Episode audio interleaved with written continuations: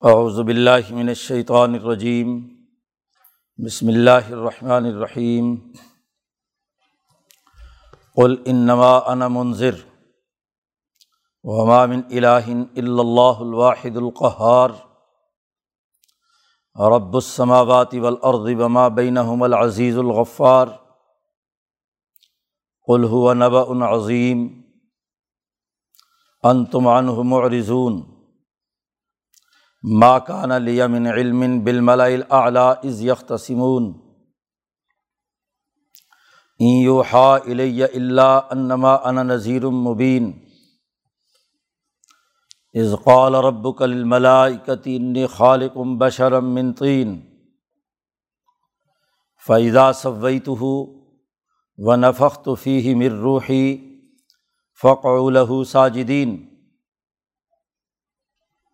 فسجد الملائکۃ کلہم اجمعون اللہ ابلیس استقبر وکان من الکافرین۔ قال یا ابلیس، ما منعک ان تسجد لما خلقت بیدی۔ استقبرت ام کنت من العالین۔ قال انا خیر منہ۔ خلقتنی من نار و خلقتہ من طین۔ قال فخرج منہا فعن کا رجیم و انا علیہ کا لعنتی الا یوم الدین قال ربی فنظرنی الا یوم یبعثون قال فعن کا من المنظرین الا یوم الوقت المعلوم. قال فب عزتی کا لغوینہم اجمعین اللہ عباد کا منہم المخلصین قال فلحق والحق اقول. لم لن جہنم من کا ومن طبیع کا منہم اجمعین علما اسلکم علیہ من اجرم وما انا من المتکلفین ان هو اللہ ذکر للعالمین ولطعلمن نبأه بعد حین صدق اللہ العظیم یہ صورت سعود کا آخری رقوع ہے۔ جیسا کہ شروع صورت میں عرض کیا گیا تھا کہ فطرت انسانی کی تعلیم و تربیت کے لیے یہ قرآن حکیم بہت بڑی نصیحت ہے۔ شروع صورت کا آغاز ہی اس سے ہوا تھا۔ سعود بالقرآن ذکر قسم تھی ایسے قرآن حکیم کی جو نصیحت والا ہے۔ صورت فاتر سے لے کر اب تک صورتوں کی جو ترتیب چلی آ رہی ہے، وہ یہ کہ فطرت انسانی کے نکھار کے لیے، فطرت انسانی کی حقیقت و ماہیت فاتر میں بیان کی گئی۔ یاسین میں انسانی جس جسم اور روح کے اندر شرائط کرنے والے پیغام قرآن حکیم کے دو بنیادی اہداف اللہ کی عبادت، انسانیت کے لیے مال خرچ کرنے کا حکم اتق اللہ و انفق و مما رزقناکم، انفاق مال۔ پھر صورت صافات میں نظم و ضبط اور صف بندی کے ساتھ اپنے لشکر کے غلبے کے نقطۂ نظر سے فطرت انسانی کی تعلیم و تربیت جس میں اعلان کیا گیا کہ بین جندنا لحم الغالبون۔ غلبے کا نظریہ واضح کیا گیا۔ پھر اس صورت سعود میں قرآن حکیم کی تعلیم و تربیت سے ایک ایسی جماعت تیار کرنا ہے جو خلافت الہیہ کی ذمہ داریاں نبھائے گی۔ نبی اکرم صلی اللہ علیہ وسلم سے کہا گیا ہے کہ داود علیہ السلام اور سلیمان علیہ السلام اور دیگر انبیاء کا تذکرہ اپنے سامنے رکھیے۔ وہ داود جن کو ہم نے یہ حکم دیا تھا کہ یا داود النا جالنا کا خلیفتاً فی الارض، کہ آپ کو زمین میں ہم نے خلیفہ بنایا ہے۔ یہ انبیاء تو ایک مخصوص اور محدود علاقے کے حکمران تھے۔ لیکن نبی اکرم صلی اللہ علیہ وسلم کل انسانیت کے لیے خلافت قبرا کا نظام قائم کرنے اور جو اس حوالے سے دنیا کے بڑے بڑے دشمن ہیں، انہیں ڈرانے کے لیے آئے انظار مقصد ہے۔ شروع صورت میں بھی منظر قرار دیا گیا آپ کو۔ اور اب صورت کا اختتام ہو رہا ہے۔ اس لیے آخری رقوع میں بھی یہ اعلان کیا گیا کہ کل اے محمد صلی اللہ علیہ وسلم، آپ بتلا دیجیے انما انا منظر میں تو تمہارے جرائم کے نتائج سے آگاہ کرنے کے لیے آیا ہوں۔ جیسے داود علیہ السلام نے اپنی قوم، سلیمان علیہ السلام نے اپنے دور میں، ابراہیم علیہ السلام کا تذکرہ تھا، دا ایوب علیہ السلام کا تذکرہ تھا پیچھے، اسماعیل یسا ذلقفل ان انبیاء کے تذکرے کیے گئے، وہ اپنی اپنی اقوام کے لیے منظر تھے۔ اب میرا انظار بین الاقوامی ہے۔ اعلان کر دیجیے کہ میں تو تمہیں تمہارے کرتوتوں کے نتیجے میں جو تم پر عذاب آنے والا ہے، تمہارے خلاف جو انقلاب برپا ہونے والا ہے، میں تو اس کے لیے آیا ہوں۔ حضرت شیخ الہند نے اسی لیے ترجمہ کیا کہ ڈر سنانے کے لیے آیا ہوں۔ انما انا منظر میں منظر ہوں۔ اور جس خدا کا پیغام لایا ہوں، وہ یہ ہے کہ وہ اللہ ہے۔ مامن الہن اللہ الواحد القہار۔ کوئی حکمران نہیں ہے۔ تمام کی حکمرانیوں کی نفی کی ہے۔ حضرت نے ترجمہ کیا شیخ الہند نے کہ کوئی حاکم نہیں ہے۔ مامن الہن کوئی حکمران نہیں ہے۔ سوائے اللہ کے۔ جو الواحد بھی ہے اور القحار بھی ہے، غالب ہے۔ اب اسی کی حکمرانی قائم ہوگی دنیا میں۔ حضور صلی اللہ علیہ وسلم سے کہا جا رہا آپ اعلان کر دیں کہ آپ کا کام صرف اور صرف انظار ہے۔ آپ ڈرانے کے لیے آئے ہیں۔ جو غلط کام کرے گا، وہ سزا کا مستحق بنے گا۔ باقی اصل حکمرانی ذات باری تعلیٰ کی۔ جو رب السماوات والارض، جو آسمانوں اور زمینوں کا رب ہے۔ وما بینہ ہما آسمان و زمین کے درمیان جتنی مخلوقات ان کا پالن ہار ہے، پرورش کرنے والا ہے۔ گویا کہ حکمران کی بنیادی خصوصیت ربوبیت کے تقاضے سے مخلوقات کی پرورش ہے۔ تو اللہ جو حکمران ہے وہ اکیلا بھی ہے اور سیاسی طاقت اور قوت کے اعتبار سے قہار ہے۔ اور انسانوں کی ضروریات کی تکمیل کے حوالے سے وہ رب ربوبیت تشریعیہ اور تقوینیہ دو اقسام امام شاہ ولی اللہ دہلوی نے بیان فرمائی تو تکوینی طور پر بھی تمام چیزوں کی تخلیقات میں اس نے انسانیت کی پرورش اور اس کی نشو و ارتقاء کے لیے کردار ادا کیا ہے اور ربوبیت تشریعیہ کے تحت بھی۔ امبیا علیہم السلام دنیا میں بھیجے ہیں اور کتابیں نازل کی ہیں۔ زندگی بسر کرنے کے لیے ایک بہترین نظام بھی۔ اسی ربوبیت کے تقاضے سے ہے کہ ایک زمانے میں ابراہیم، دوسرے زمانے میں اسحاق و یعقوب پھر داود و سلیمان، اسی طرح اسماعیل یسا ذلقفل یہ امبیا اپنے اپنے ادوار میں انسانیت کی ترقی کے لیے کردار ادا کرتے رہے۔ اور اسی ربوبیت کا اب تقاضا ہے کہ تمام اقوام عالم کی تعلیم و تربیت کے لیے، عالمی سطح کا نظام قائم کرنے کے لیے حضرت محمد مصطفیٰ صلی اللہ علیہ وسلم کو بھیجا گیا ہے۔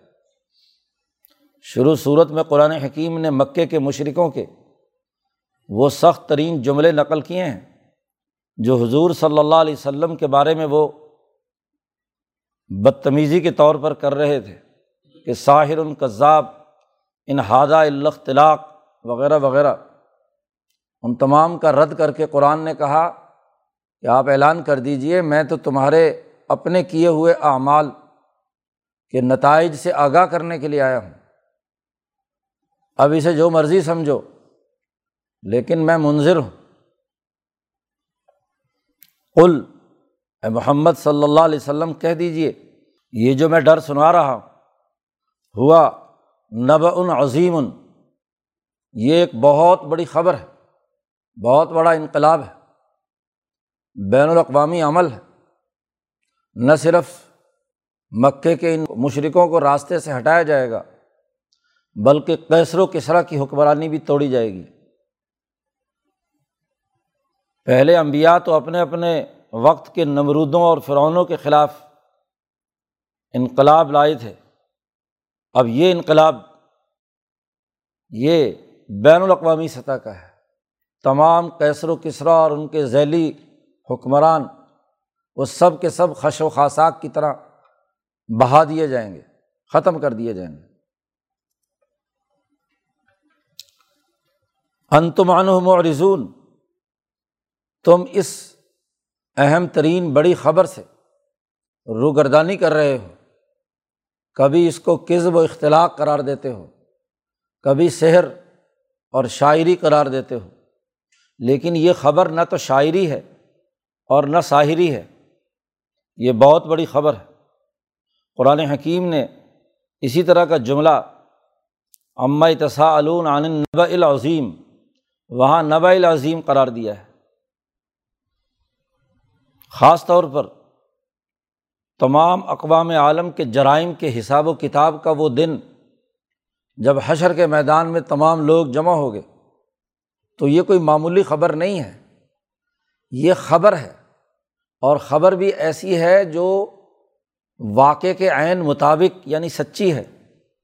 اس میں کوئی شاعری نہیں کی گئی کہ خلاف حقیقت ہو۔ اور نہ ساحری کی گئی کہ یہ کوئی جادو ہو، صرف نگاہوں کو کھیرا کیا گیا ہو۔ یہ نبا ہے، خبر ہے۔ اور خبر بھی ایسی جو واقعے کے مطابق بالکل سچی ہے۔ اور خبر بھی ایسی چھوٹی موٹی نہیں، بلکہ نبا العظیم بہت بڑی خبر ہے۔ ماکان علیہ من علم بال مالا یکت سمون مجھے نہیں معلوم کہ مالا اعلیٰ میں اس خبر کو جاری کرنے سے پہلے فرشتوں میں کیا ڈبیٹ ہوئی تھی؟ ان کا کیا اختصام ہوا تھا؟ امام شاہ ولی اللہ دہلوی قرآن حکیم کی عنایات کے تناظر میں اس حقیقت کی نشاندہی کرتے ہیں کہ دنیا میں کسی حکم کے آنے سے پہلے اللہ کے جو مقرب فرشتے اور مقربین بارگاہ الہی انسان امبیا جو اس دنیا سے جا چکے ہوتے ہیں۔ تو اونچے درجے کے فرشتے اور مقربین بارگاہ الہی جو انسان ان کا اجماع ہوتا ہے۔ سینکڑوں احادیث اور قرآن حکیم کی مجموعی تعلیمات سے یہ بات واضح ہوتی ہے۔ اس اجتماع کا نام مالا اعلیٰ ہے۔ اس مالا اعلیٰ میں دنیا میں جتنی تکوینی اور تشریحی قوتیں کائنات کا نظام چلانے والی ہیں، وہ ان امور پر بحث و مباحثہ کرتی ہیں۔ گویا کہ وہ ایک مقدس پارلیمنٹ، جس میں پیش آمدہ امور پر بحث مباحثہ ہوتا ہے۔ وہ تمام بحث و مباحثہ اللہ کے حضور پیش کیا جاتا ہے۔ اور پھر آخری فیصلہ ان تمام بحث و مباحثے کے نتیجے میں قضائے خدا بندی جاری ہوتی ہے۔ جیسا کہ صحیح حدیث میں بخاری اور مسلم میں یہ بات خود حضور صلی اللہ علیہ وسلم نے بیان فرمائی کہ اللہ نے نبی اکرم صلی اللہ علیہ وسلم سے پوچھا کہ فیمہ یکتسم الملا اعلیٰ یہ مالا اعلیٰ کس بات میں جھگڑ رہے ہیں؟ تو نبی اکرم صلی اللہ علیہ وسلم نے فرمایا کہ مجھے تو علم نہیں۔ تو اللہ نے بتایا فل کفارات کفارات کے بارے میں جھگڑ رہے ہیں کہ کون کون سے اعمال انسانی جرائم کے لیے، گناہوں کے لیے کفارہ بنتے ہیں۔ تفصیلی حدیث۔ تو ہر ہر قوت اپنے اپنے نقطۂ نظر سے امور کے سر انجام دہی کا مطالبہ کرتی ہے، یہی اختصام مالا اعلیٰ ہے۔ تو یہ خبر انقلاب لانے، نبی کو دنیا میں بھیجنے، اس کتاب مقدس قرآن حکیم کو نازل کرنے کے حوالے سے مالا اعلیٰ میں کیا ڈبیٹ ہوئی ہے؟ ماں کان لیا میں نے علم مجھے اس کا علم نہیں۔ یہ تو اللہ جانے، اللہ کے علم میں ہے۔ یا وہ لوگ جو اس ڈبیٹ میں وہاں حصے دار بنے تھے، فرشتے، وہ جانے۔ میں تو صرف یہ جانتا ہوں، آپ یہ کہہ دیجیے کہ این یو ہا الیہ اللہ انما ان نذیر المبین میری طرف تو یہ وہی کی گئی ہے۔ آخری فیصلہ اور حکم جو آڈر پاس ہوا مالا اعلیٰ میں، اللہ نے جو فیصلہ جاری کیا، وہ یہ تھا کہ انا نذیر المبین میں واضح ڈرانے والا ہوں، بس۔ تمہارے لیے میرا ایک ہی پیغام ہے کہ تم اپنے جرائم، ظلم و کفر اور شرک سے باز آ جاؤ، ورنہ سخت عذاب کے لیے تیار ہو جاؤ۔ اس لیے پیچھے کہا تھا کہ عما ینظر ہا اللہ صحتم واحدہ۔ یہ اور کسی چیز کا انتظار نہیں کر رہے، سوائے اس کے کہ ایک چیخ، چنگھاڑ آئے اور یہ سب کے سب تباہ و برباد ہو جائیں۔ تو مجھے جو ذمہ داری دی گئی ہے وہ یہ کہ انما انا نذیر المبین کہ میں واضح طور پر ڈرانے کے لیے آیا ہوں۔ تو شروع صورت میں بھی انظار کا ذکر تھا کہ بل قرآن ذکر یہ قرآن نصیحت والا ہے۔ اور اس لیے ہے کہ آپ منظر بن کر آ کر دنیا میں ظلم و کفر کا نظام قائم کرنے والوں کو ڈرائیں، ان پر نازل ہونے والے عذاب سے آگاہ کریں۔ اسی لیے آپ کے لیے کہا گیا تھا کہ انضر عشیرت عقل اقربین اپنے قریبی رشتہ داروں کو ڈرائیے۔ تبھی حضور صلی اللہ علیہ وسلم صفا پہاڑ پر چڑھ کر آپ نے لوگوں کو اعلان کیا کہ انن نذیر العریان میں واضح طور پر تمہیں ڈرانے والا ہوں۔ بھلا بتاؤ کہ اگر میں یہ کہوں کہ اس پہاڑ کے پیچھے سے ایک بہت بڑا لشکر تم پر حملہ آور ہونے والا ہے، تو کیا تم میری تصدیق کرو گے؟ سب نے کہا ہاں تصدیق کریں گے، کیونکہ آج تک کبھی آپ نے جھوٹ نہیں بولا۔ صادق اور امین۔ تو حضور نے فرمایا کہ ہاں میں یہ کہہ رہا ہوں کہ اس پہاڑ کے پیچھے سے لشکر تم پر حملہ آور ہونے والا ہے۔ اس سے پہلے پہلے فلاح کے راستے پر آ جاؤ، لا الہ الا اللہ کہو تاکہ تم کامیاب ہو جاؤ۔ اور انسانی تاریخ نے دیکھا کہ فتح مکہ کے موقع پر اسی پہاڑ کے پیچھے سے حضور نے خانہ کعبہ اور پورے مکہ پر اپنی حکمرانی قائم کی ہے۔ تو میں تو آنا نذیر العریان آنا نذیر المبین واضح طور پر ڈرانے والا ہوں۔ اب درمیان میں آدم اور شیطان کا جو مکالمہ اور فرشتوں نے جو سجدہ کرنے کے لیے آمادگی کا اظہار کیا، اس کی تفصیل بیان کی جا رہی ہے۔ مولانا عبید اللہ سندھی فرماتے ہیں کہ مالا اعلیٰ کے اختصام کا ایک واقعہ بطور نمونہ کے یہاں بیان کیا جا رہا ہے۔ اس کا ربط یہ ہے۔ پیچھے اصل بحث تو یہ ہے، جو شروع صورت سے چلی آ رہی ہے، کہ حضور صلی اللہ علیہ وسلم منظر ہے انن نذیر العریان انا نذیر المبین یہ واضح بات کرنے کے بعد آخری آیات جو بالکل اس صورت کی ہیں کہ میں اس ڈرانے پر تم سے کسی روپئے پیسے کا مطالبہ نہیں کر رہا۔ علما سالکم علیہ من اجرن۔ اصل رب تو یہ ہے، درمیان میں ایک واقعہ بیان کیا ہے۔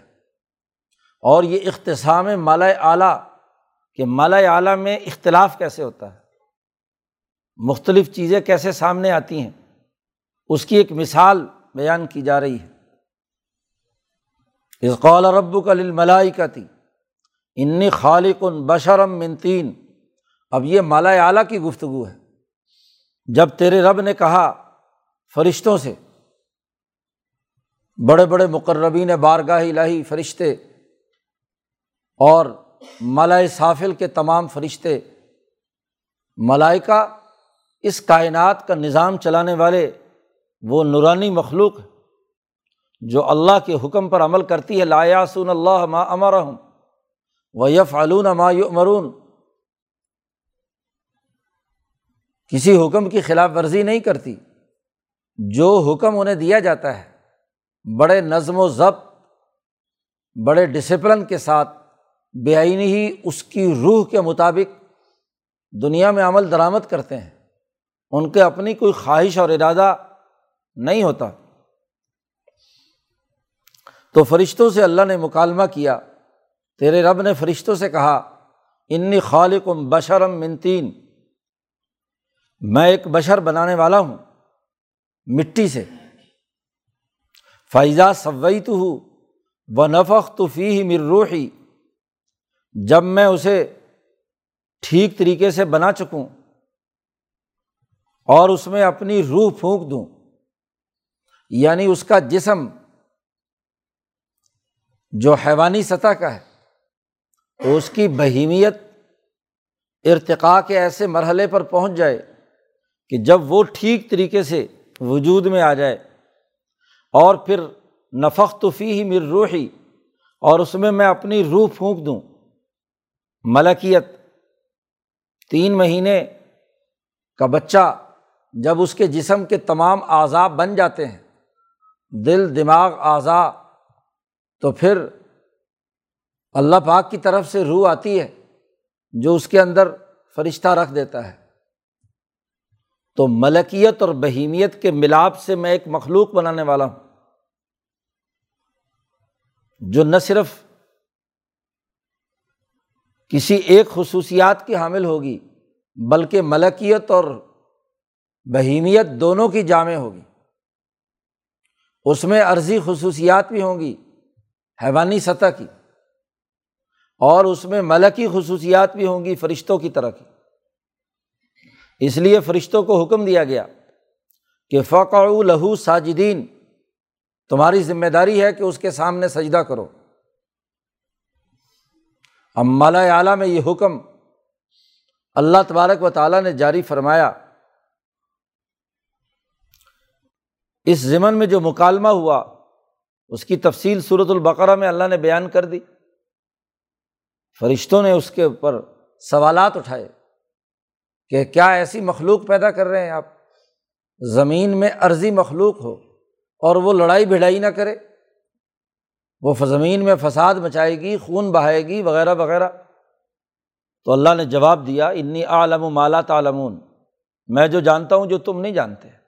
یہ اختصام مالا اعلیٰ یعنی مالا اعلیٰ میں اختلاف کسی مسئلے پر ڈبیٹ کا سب سے اعلیٰ ترین نمونہ ہے جو آدم کی تخلیق کے وقت ہوا۔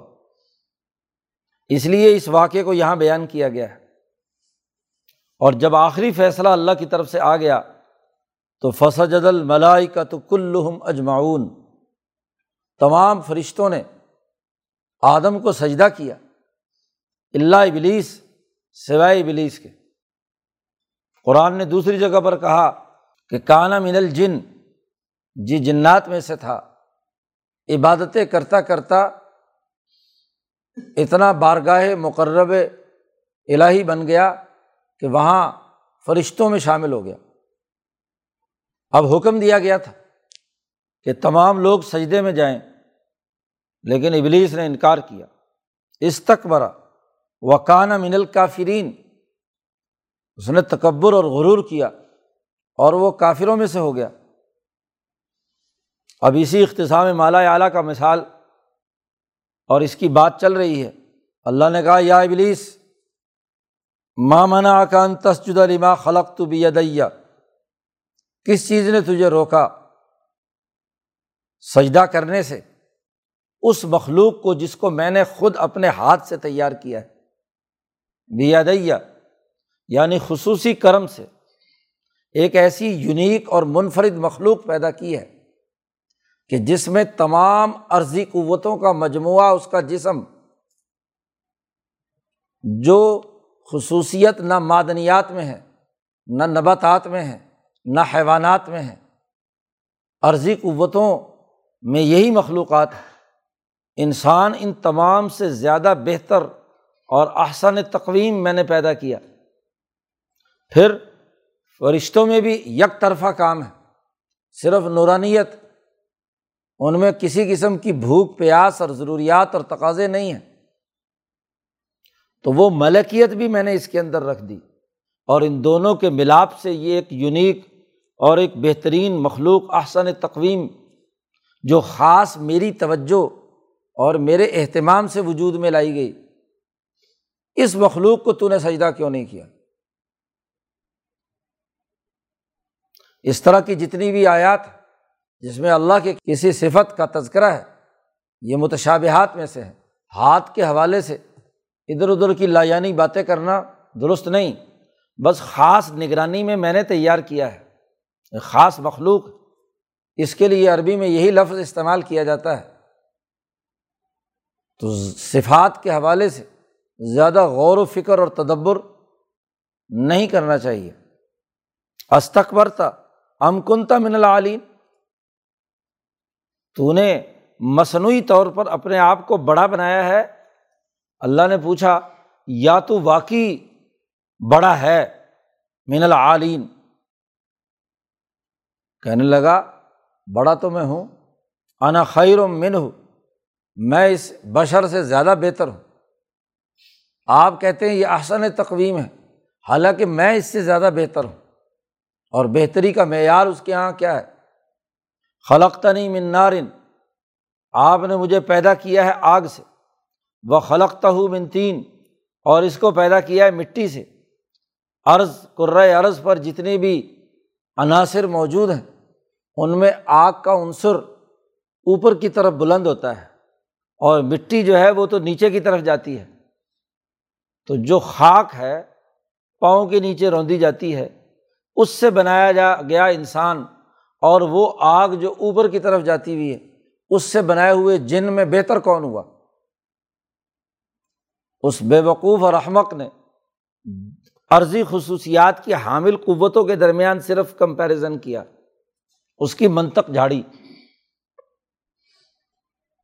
جبکہ یہاں معاملہ یہ نہیں تھا، اس انسان میں بھی تو آگ ہے کہ یہ آگ بگولا ہوتا ہے۔ جس میں تو آگ، پانی، مٹی تمام چیزیں ہیں۔ اور اس کی خیر اور بہتر ہونے کا معاملہ اگلا ہے کہ اس میں ملکی روح ڈالی گئی ہے مر روحی۔ وہ روح جو اس جن کے اندر نہیں ہے، اس درجے کی نہیں ہے، اس مقام کی نہیں ہے۔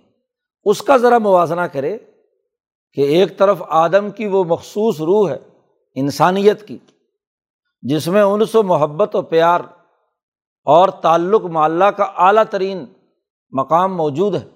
اس کی روح میں وہ نقطۂ نورانی ہے جو ذات باری تعلیٰ کی تجلیات کا عکس اور پرتو اس کے اندر آتا ہے۔ تو ذرا اس کے ساتھ اس کو جوڑ کر دیکھے، اپنی حیثیت اور صلاحیتوں کو دیکھے، تو زمین آسمان کا فرق۔ لیکن اس نے جو منطق جھاڑی ہے وہاں اس پر اللہ نے اس کا جواب نہیں دیا۔ اس لیے کہ ایسی نالائقی کا موازنہ کیا ہے، تکبر اور غرور کا مظاہرہ کیا ہے۔ بڑا ہے نہیں، بڑائی کا دعویٰ کیا ہے۔ اس لیے اللہ نے کیا کہا، فخرج منہا فعن کا رجیم۔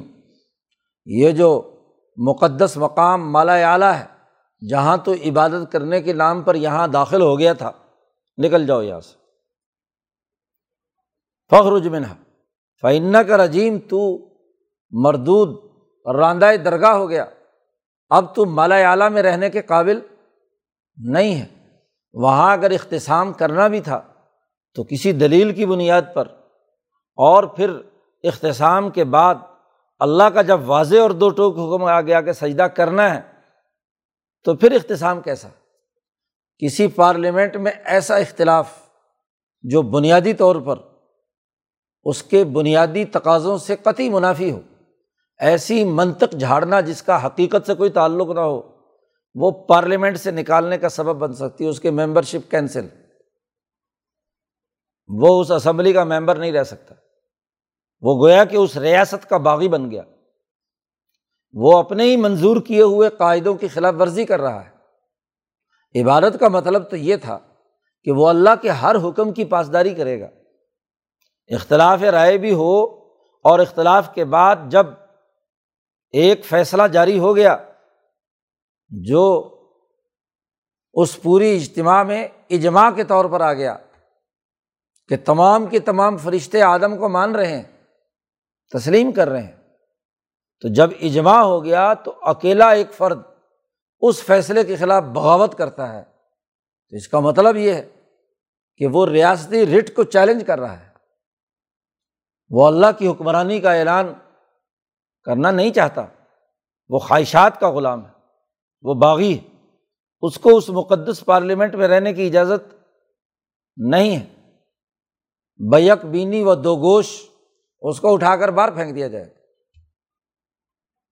اس لیے اللہ نے اعلان کر دیا فخر جمنہا فعن کا رجیم و انا علیہ کا لانتی یوم الدین۔ اور تجھ پر میری لانت آخری انصاف کے دن تک جاری رہے گی۔ یہ مقدس پارلیمنٹ جس مقصد کے لیے بنائی گئی تھی کہ جب تک کرائے عرض پر انسان ہے، عرضی خصوصیات کے جتنے بھی تقاضے ہیں، ان کے مسائل کے حل کرنے، ان کا قانونی نظام بنانے، ان کی ترقیات کے مواقع کو سوچنے کے لیے یہ پارلیمنٹ اور تم نے اس کے بنیادی اثاثی اصول کی خلاف ورزی کی ہے۔ تم نے اس مخلوق جس کے لیے یہ پارلیمنٹ وجود میں لائی گئی، جن انسانوں کے فائدے کے لیے یہ ادارہ بنایا گیا ہے، تم نے اس کی خلاف ورزی کی ہے۔ تو جب تک اس عرض پر انسان موجود ہے، جنات موجود ہیں یوم الدین انصاف کا دن نہیں آتا، اس وقت تک تم چونکہ اس انسانیت کے دشمن ہو لہٰذا تمہیں اس پارلیمنٹ میں بیٹھنے کی اجازت نہیں ہے۔ اس وقت تک تم پر لانت پڑتی رہے گی۔ مولانا سندھی فرماتے ہیں لانت کے دتائج ذلت اور رسوائی کی شکل میں آتے ہیں۔ عزت کی صورت میں نہیں۔ کہنے لگا، ربی لا یوم باسون کہ اگر اس وقت تک مجھ پر لانت پڑنی ہے تو اس وقت تک مجھے مولت بھی دیجیے پھر۔ میں اپنا کام کروں گا۔ گویا کہ بغاوت کر کے مقابلے پر اپنے شتونگڑوں کی ایک نئی پارلیمنٹ بنانے کا فیصلہ کر لیا۔ جیسا کہ حدیث میں آتا ہے کہ سمندر پر تخت بچھا کر شیطان بیٹھ جاتا ہے اور وہ اپنے شتونگڑوں کو، اپنی پارٹی کو بڑے منظم انداز میں انسانوں پر وسوسہ ڈالنے، ان کو گمراہ کرنے، ان کو اغوا کرنے کے لیے اس عرض پر کردار ادا کرتا ہے، ظلمتیں پھیلانے کے لیے منظم کام کرتا ہے۔ ان تمام شتونگڑوں کی کارروائی روزانہ سنتا ہے۔ روزانہ ان تمام کو اپنی مجلس میں بلاتا ہے۔ گویا کہ ایک نئی مجلس، نئی شیطانی خسر پھسر کے ساتھ اس انسانی اجتماع کے خلاف کارروائی کرنے کے لیے وہ افرادی قوت تیار کرتا ہے۔ اپنے ساتھ شیاطین الانس والجن کی پوری اجتماعیت قائم کر لیتا ہے۔ نئی پارلیمنٹ، نئی پارٹی، حزب الشیطان جو انسان کی دشمن بن کر میدان میں آتی ہے۔ اللہ نے کہا، ٹھیک ہے فعن کا من المنظرین جب تک دنیا میں انسان موجود ہے اور اس کے انصاف کا دن نہیں آتا، یوم الدین نہیں آتا، تو اس وقت تک تم پر لانت ہے، تو تمہیں بھی اجازت ہے کہ تم اپنا کام کرو۔ الا یوم الوقت المعلوم۔ کہنے لگا فبی عزتی کا لغوی مجمعین اے اللہ، جو تیری عزت کی قسم تیری بڑائی کی قسم۔ اللہ کو تو بڑا مان رہا ہے۔ جھگڑا اللہ سے نہیں، اللہ کے احکامات سے ہے جو انسان کی خدمت اور اس کے سجدے کے حوالے سے تھی۔ کہ میں انسان کے لیے مبد و معاون نہیں بنوں گا۔ فرشتوں کو بھی سجدہ اس لیے کروایا تھا کہ فرشتوں کو حکم ہوا تھا کہ تم انسانیت کے لیے کام کرو گے اس کی خدمت سر انجام دو گے اس کی حفاظت کرو گے۔ ایک انسان کے ساتھ جیسا کہ حدیث میں آتا ہے، ستر ہزار فرشتے اس کی حفاظت پر مقرر ہیں۔ یہ اسی سجدے کا اثر ہے کہ ان کو انسانیت کی خدمت پر مقرر کیا گیا ہے۔ اور شیطان نے کہا کہ میں تو خدمت نہیں کرتا، میں تو اس سے دشمنی کروں گا، اس کی مخالفت کروں گا۔ تو اس نے اپنی ایک نئی پارٹی بنا لی، حزب الشیطان۔ اور اس کے ساتھ ساتھ انسانوں میں سے بھی شیطان۔ ابو جہل اتبا شیبہ کیسر و کسرا فرعون، نمرود، شداد، حامان۔ یہ کیا ہے؟ اپنے شتونگڑے تیار کر لیے۔ تو اس نے کہا، میں ان تمام کو اغوا کروں گا۔ ہاں البتہ اللہ عبادہ کا منہم المخلصین۔ تیرے جو خاص اور چنے ہوئے بندے ہیں، ان پر میرا جادو نہیں چلے گا۔ پچھلی صورت میں صوفات میں نو علیہ السلام کے لیے اور ان کی جماعت کے لیے یہ جملہ استعمال کیا تھا کہ جو ہمارے بندے مخلص ہیں، چنے ہوئے ہیں، یہی جملہ حضرت موسیٰ علیہ السلام، الیاس علیہ السلام، یونس علیہ السلام جتنے امبیا کا تذکرہ پچھلی صورت میں ہوا، تو وہ ہر قوم کے قومی سطح کے منتخب نمائندوں کی بات ہوئی تھی کہ وہ مخلص ہاں جی چنے ہوئے لوگ۔ اور اس صورت میں نبی اکرم صلی اللہ علیہ وسلم کہ بین الاقوامی انقلاب کو غالب کرنے والے دنیا کی ہر قوم کے تمام چنے ہوئے لوگ، اور نہ صرف نبی اکرم صلی اللہ علیہ وسلم، بلکہ تمام اقوام عالم کے، تمام انبیاء کے چنے ہوئے لوگ ان کا ذکر کر رہا ہے شیطان، کہ وہ جو مخلص لوگ ہیں، ان پر میرا جادو نہیں چلے گا۔ وہ دنیا بھر میں میرے مقابلے پر ہوں گے، حزب اللہ۔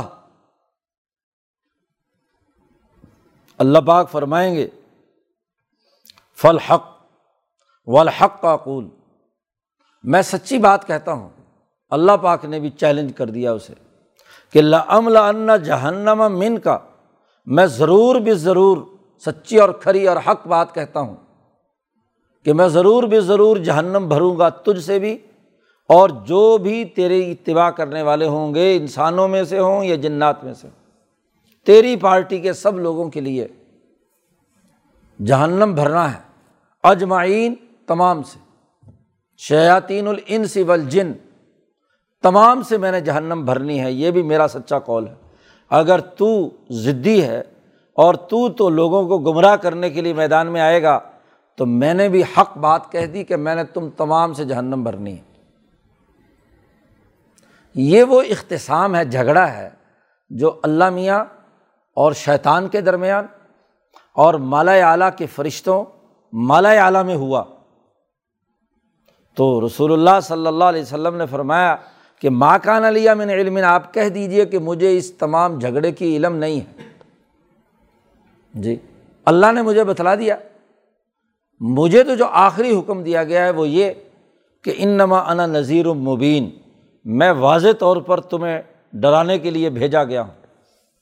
نذیر ہوں اور اس ڈرانے کا کوئی تم سے معاوضہ بھی نہیں مانگتا۔ کل ما اسلکم علیہ من اجرن۔ میں اپنی اس ذمہ داری کی ادائیگی پر تم سے کوئی پیسے بھی نہیں مانگتا۔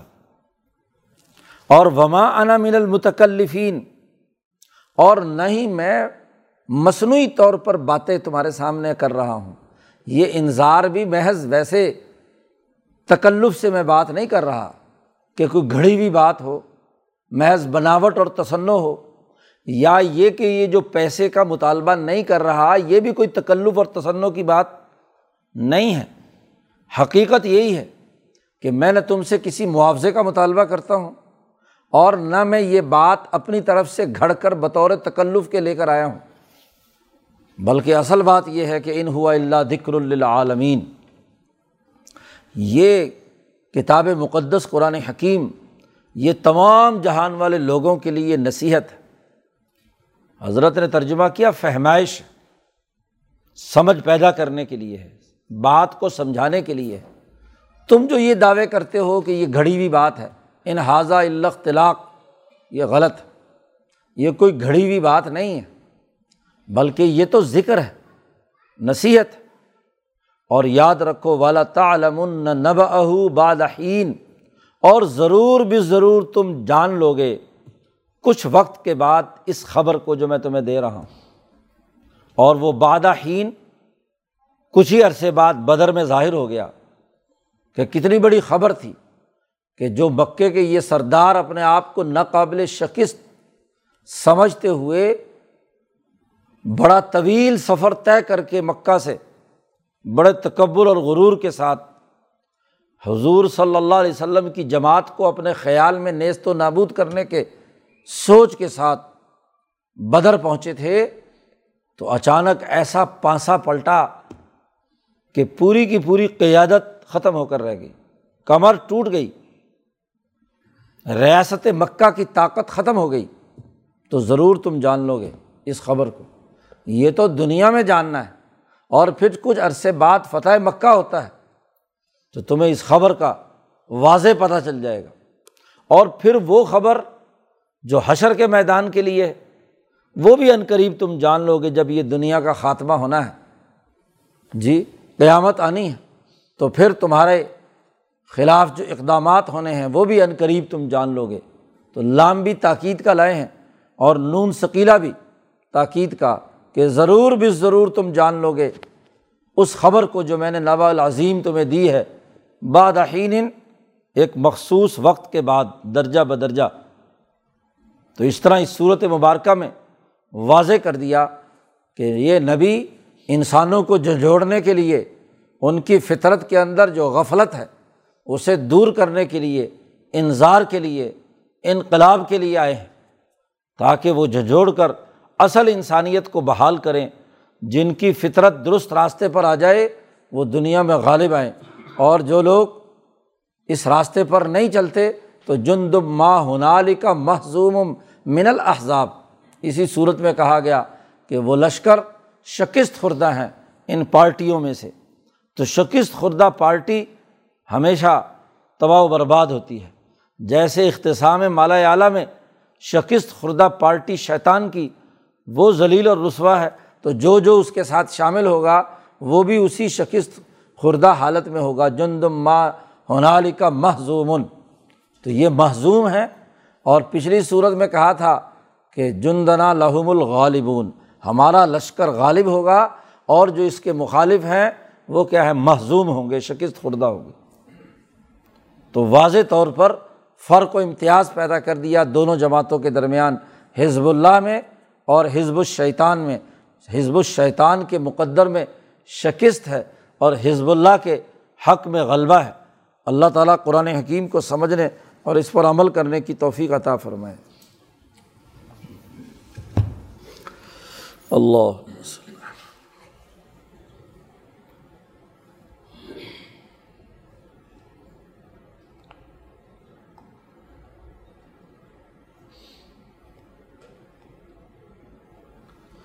اجمعین۔